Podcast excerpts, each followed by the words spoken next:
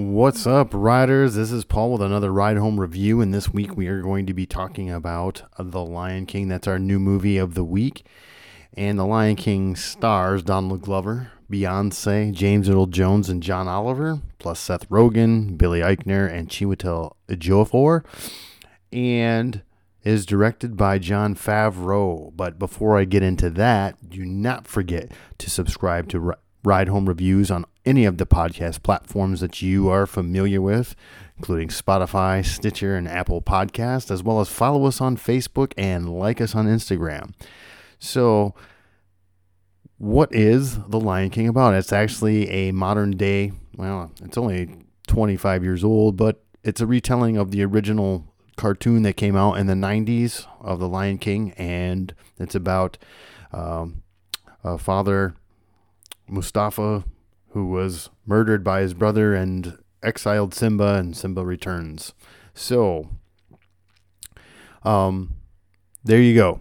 There you have it. If you haven't seen The Lion King, you pretty much know what it's about. So, what did I like about this film? And well, first and foremost, visually, it is absolutely stunning. Uh, it just looks very real. The animation looks very real.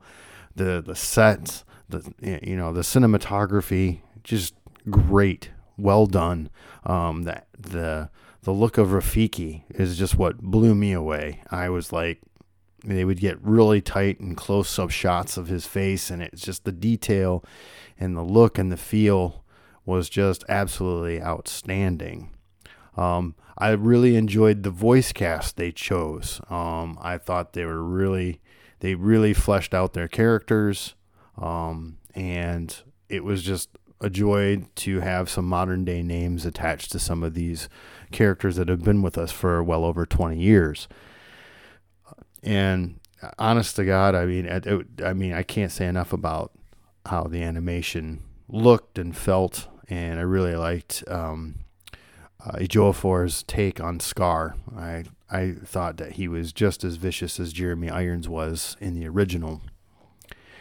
What I didn't care for about about this is like you've seen the original. There really wasn't any difference between um, what the original brought to the screen and what this one brought to the screen. It just was pace for pace, almost shot for shot, uh, the same film. And I was looking to have a little bit more you know, play with it, you know, a, a, little bit more to it that we didn't see before, other than the fact that it's a different style of animation and more pseudo real. Um, like I, I enjoyed Favreau's take on the Jungle Book, and I thought that he brought more to it um, in that than he actually did in this, other than the fact that you had new voices and um, so on and so forth. I just didn't feel like there was anything new, anything that really got me in that regard. Um, so that's what I didn't really care about the film. What to watch for?